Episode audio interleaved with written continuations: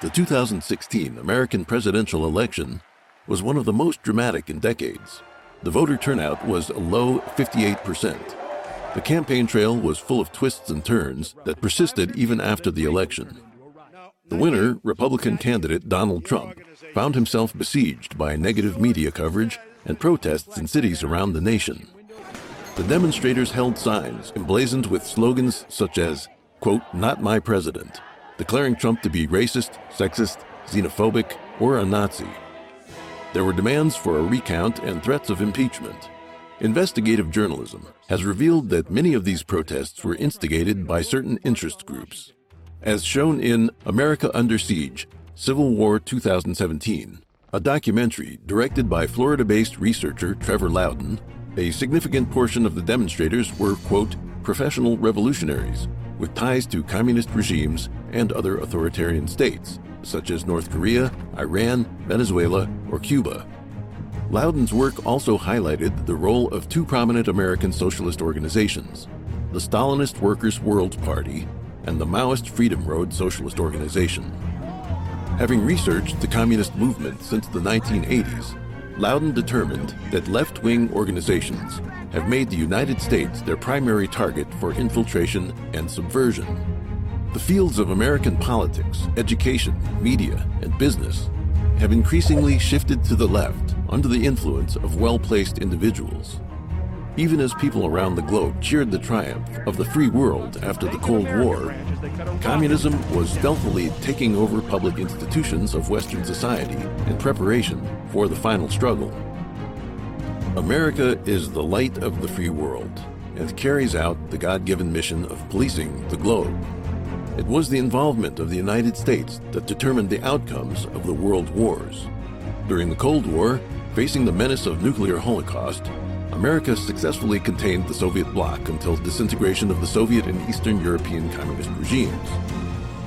The founding fathers of America applied their knowledge of Western religious and philosophical traditions to write the Declaration of Independence and the Constitution of the United States.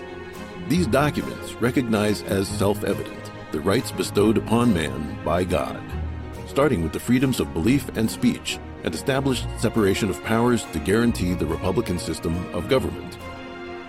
While the United States fought a civil war, that war was for the purpose of fully realizing America's founding principles by ending the institution of slavery.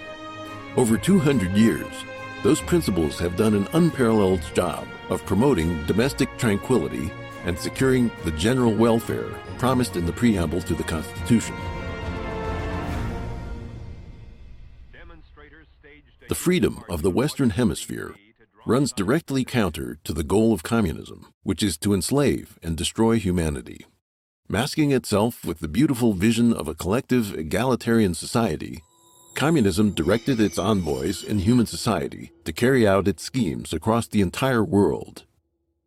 While communism manifests itself in Eastern countries, such as the Soviet Union or China, as totalitarian governments, mass killing, and the destruction of traditional culture, it has been silently and steadily gaining control over the West using subversion and disinformation.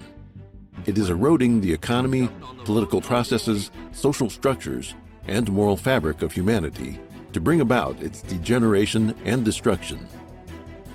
Since the Communist Party does not have leadership over Western countries, communist supporters, wittingly or not, disguise themselves by infiltrating all sorts of organizations and institutions.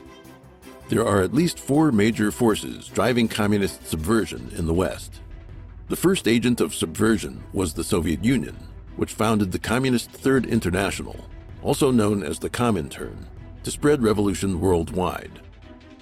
The second means of subversion was effected by local communist parties, which worked with the Soviet Communist Party and the Comintern. Third, economic crisis and social upheaval have encouraged many Western governments to adopt socialist policies in the last few decades, resulting in a steady shift to the left. The fourth force of subversion comes from those who sympathize with and support the Communist Party and socialism. These fellow travelers serve communism as a fifth column of useful idiots within Western society, helping to destroy its culture, sow moral degeneracy, and undermine legitimate government.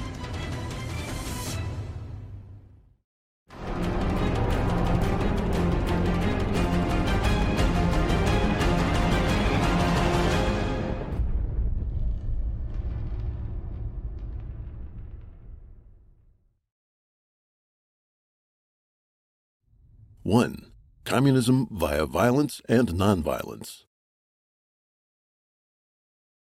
In the popular imagination, the Communist Party is synonymous with violence, and with good reason. In the Communist Manifesto, Marx and Engels said, quote, The Communists disdain to conceal their views and aims. They openly declare that their ends can be attained only by the forcible overthrow of all existing social conditions. The fact that the communist regimes of Russia and China took power through violent revolution and used violence as a tool of repression drew attention away from communism's less visible forms. The branch of Marxism that advocates violent revolution is represented by Leninism, which adapted the theory in two significant respects. According to Marx, communist revolution would begin in advanced capitalist countries, but Lenin believed that socialism could be built in Russia, which was comparatively backward in its economic development. Lenin's second and more important contribution to Marxism was his doctrine of party building. Party building basically consisted of adopting the techniques of coercion, deception, and violence found in criminal organizations and animating them with Marxist socio-economic theory.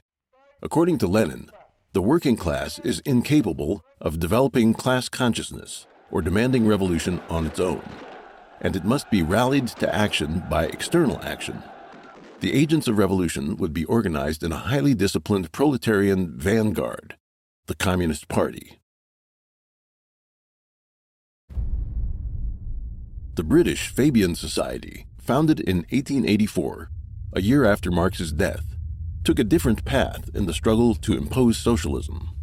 The Fabian logo depicts a wolf in sheep's clothing, and its name is a reference to Quintus Fabius Maximus Verrucosus, the Roman general and dictator famous for his delaying tactics.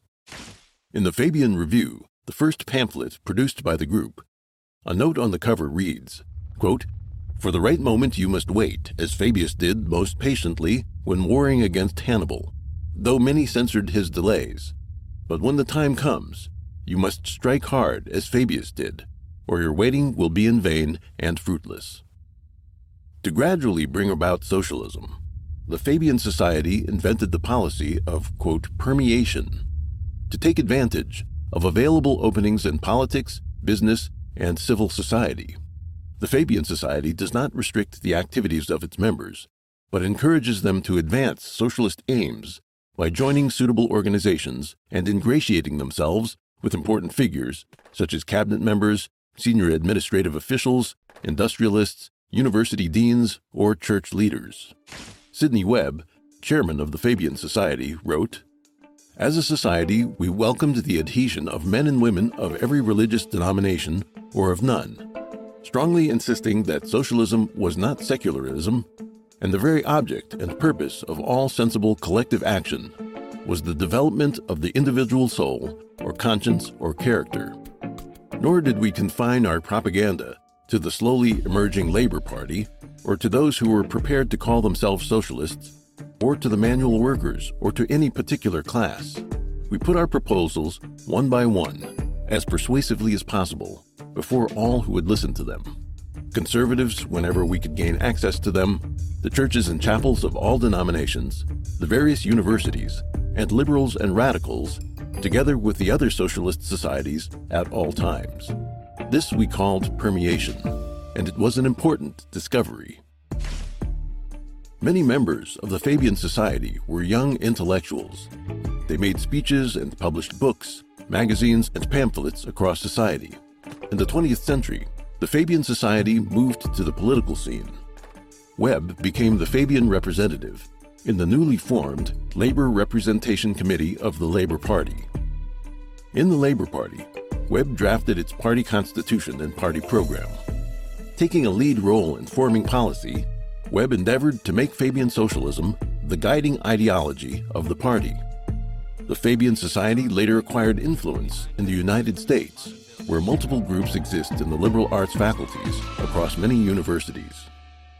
Whether Lenin's violent communism or the Fabian Society's nonviolent communism, both are manipulated by communism's evil specter and have the same ultimate aim.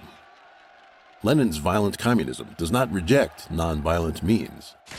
In his book, Left Wing Communism and Infantile Disorder, Lenin criticized the communist parties of Western Europe that refused to cooperate with what he called the, quote, reactionary labor unions or to join the, quote, capitalist national parliament. Lenin wrote in his book, For a communist, with a correct understanding of his own ends, the art of politics lies in correctly calculating the conditions and the moment when the proletarian vanguard can take over power successfully. He must decide when, after this assumption of power, that vanguard will be able to obtain adequate support from sufficiently inclusive strata of the working class and non proletarian laboring masses, and when it will be able to maintain, consolidate, and extend its supremacy, educating, training, and attracting ever widening circles of the laboring masses. Lenin stressed again and again that the communists must hide their real intentions. To seize power, no promise or compromise can be ruled out. In other words, to achieve their goals, they can be shamelessly immoral. On the road to power, both Russia's Bolshevik Party and the CCP utilized violence and deception to the utmost. The brutality of the Soviet and Chinese communist regimes has drawn attention away from the nonviolent communism found in the West. George Bernard Shaw, an Irish playwright and representative of the Fabian Society, once wrote, quote, I also made it quite clear that socialism means equality of income or nothing, and that under socialism, you would not be allowed to be poor. You would be forcibly fed, clothed, lodged, taught, and employed whether you like it or not. If it were discovered that you had not character enough to be worth all this trouble, you might possibly be executed in a kindly manner. The Fabian Society specialized in disguise. It chose Shaw, a literary man, to cover up the true aims of nonviolent socialism with beautiful words, but the brutality lies below the surface. Western communist parties and their various front organizations incite young people to create an atmosphere of chaos. They take part in assault, vandalism, robbery, arson, bombings, and assassination to harass and intimidate their enemies.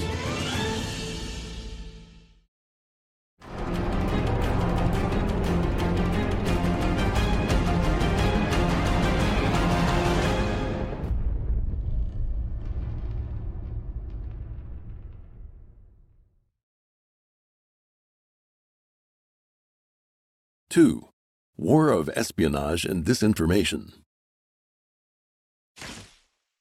Communism holds the nation to be an oppressive construction of class society, and it aims to abolish nationality.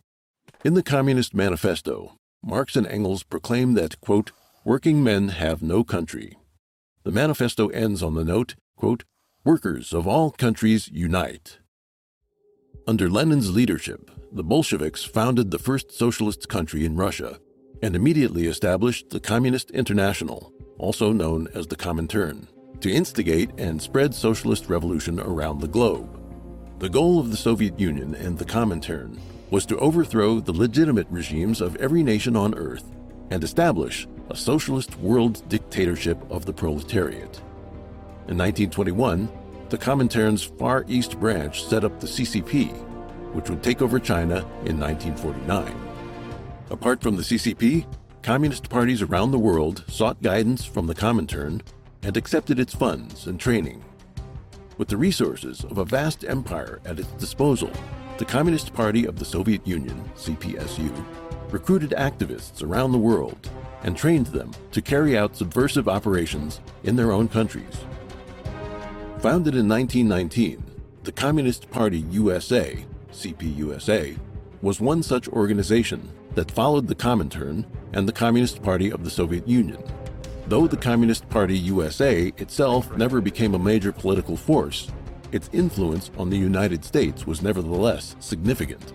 The Communist Party USA colluded with activists and activist organizations to infiltrate workers and student movements, the church, and the government. Dr. Fred Schwarz, a pioneer of American anti communist thought, said in 1961 quote, Any attempt to judge the influence of communists by their numbers is like trying to determine the validity of the hull of a boat by relating the area of the holes to the area which is sound. One hole can sink the ship. Communism is the theory of the disciplined few controlling and directing the rest. One person in a sensitive position can control and manipulate thousands of others. It is now known that Soviet operatives were active within the U.S. government during World War II. Despite this and the anti communist efforts of Senator Joseph McCarthy, the facts were hidden from the public by leftist politicians, academics, and the left wing media. In the 1990s, the U.S. government declassified the Venona files decoded by American intelligence during the 1940s up to the end of World War II. These documents show that at least 300 Soviet spies were working in the U.S. government, including high ranking officials in the Roosevelt administration who had access to top secret information. Other agents used their positions to influence American policymaking and statecraft. Among those found to be Soviet spies were U.S. Treasury official Harry Dexter White, State Department official Alger Hiss, and Julius and Ethel Rosenberg, the couple who were executed by electric chair for transmitting military secrets and atomic technologies to the Soviet Union. The communications intercepted and decrypted by the Venona project are just the tip of the iceberg. The full extent of Soviet infiltration in the U.S. government remains unknown. As high ranking American officials, some of the Soviet operatives had opportunities to influence important political decisions. Alger Hiss, the Soviet spy in the State Department, played a key role as President Franklin D. Roosevelt's advisor during the Yalta Conference at the end of World War II. He helped determine post war territorial arrangements, draft the United Nations Charter, decide prisoner exchanges, and the like. Harry Dexter White, a trusted aide to Secretary of the Treasury Henry Morgenthau Jr., helped create the Bretton Woods International Financial Agreement and was one of the major personalities behind the establishment of the International Monetary Fund and the World Bank. White encouraged the Chinese Nationalist Party, Kuomintang, to enlist underground CCP member Ji Chaoding in the Chinese Ministry of Finance. Taking up the post in 1941, Ji was the architect of disastrous currency reforms that damaged the Kuomintang's reputation and benefited the CCP's rise. Some historians argue that the influence of Soviet spies and their left wing sympathizers in American foreign policy led the United States to end military aid to the Kuomintang during the Chinese Civil War after World War II. Mainland China was consequently lost to the CCP. Some scholars, such as M. Stanton Evans, argue that Soviet spies were most successful at influencing policy. Whittaker Chambers, a Soviet informant and Communist Party USA associate, who later defected and testified against other spies, said, quote, The agents of an enemy power were in a position to do much more than purloin documents. They were in a position to influence the nation's foreign policy in the interest of the nation's chief enemy, and not only on exceptional occasions, but in what must have been the staggering sum of day to day decisions. Yuri Bezmenov, a KGB agent who defected to the West, discussed Soviet methods of subversion in his writings and interviews. According to Bezmenov, the James Bond style spies of popular culture who blow up bridges or sneak around stealing secret documents couldn't be further from the reality of espionage.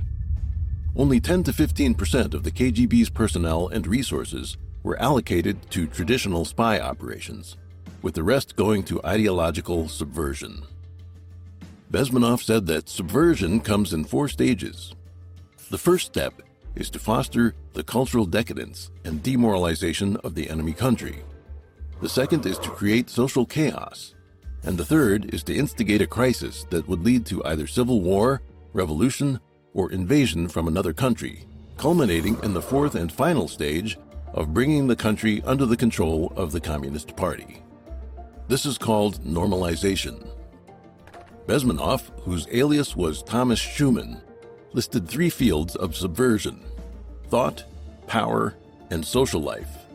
Thought covers religion, education, the media, and culture. Power includes government administration, the legal system, law enforcement, the armed forces, and diplomacy. Social life encompasses families and communities, health, and relations between people of different races and social classes. As an example, Bezmenov explained how the concept of equality was manipulated to create unrest. Agents would promote the cause of egalitarianism, making people feel discontent with their political and economic circumstances. Activism and civil unrest would be accompanied by economic deadlock, further exacerbating labor and capital relations in a worsening cycle of destabilization. This would culminate in revolution or invasion by communist forces. Ion Mihai Pacepa, the highest ranking intelligence official in communist Romania, defected to the United States in 1978. He further exposed how the former Soviet Union and communist regimes of Eastern Europe adopted strategies of psychological warfare and disinformation against Western countries. According to Pacepa, the purpose of this information was to alter people's frame of reference. With their ideological values manipulated, people would be unable to understand or accept the truth even when presented with direct evidence. Bezmenov said the first stage of ideological subversion usually took 15 to 20 years, that is, the time needed for the education of a new generation. The second stage, two to five years, and the third stage, only three to six months. In a speech he gave in 1984, Bezmenov said the first stage had been accomplished to a greater extent than the Soviet authorities had originally expected. The accounts of many Soviet spies and intelligence officials and declassified documents from the Cold War suggest that infiltration tactics were the driving force behind the counterculture movement of the 1960s. In 1950, McCarthy began to expose the extent of communist infiltration across the U.S. government and society. But four years later, the Senate voted for his condemnation, and the government's initiative to rid itself of communist influence was brought to a halt. This is one of the main reasons for the decline of the United States. The threat of communist infiltration has not lessened since the collapse of the Soviet Union and the end of the Cold War. As an example, McCarthy has been demonized by left wing politicians and the media for ages. Today, McCarthyism is synonymous with political persecution, an indication that the left wing has successfully established dominance in the ideological struggle the decades of suppression and defamation divvied out to U.S. anti communist heroes like McCarthy indicate a general trend. As one conservative American political commentator observed, anti Americanism is a natural component of the global left wing movement. The left wing fights tooth and nail to protect adulterers, abortionists, criminals, and communists, while supporting anarchy and opposing civilization.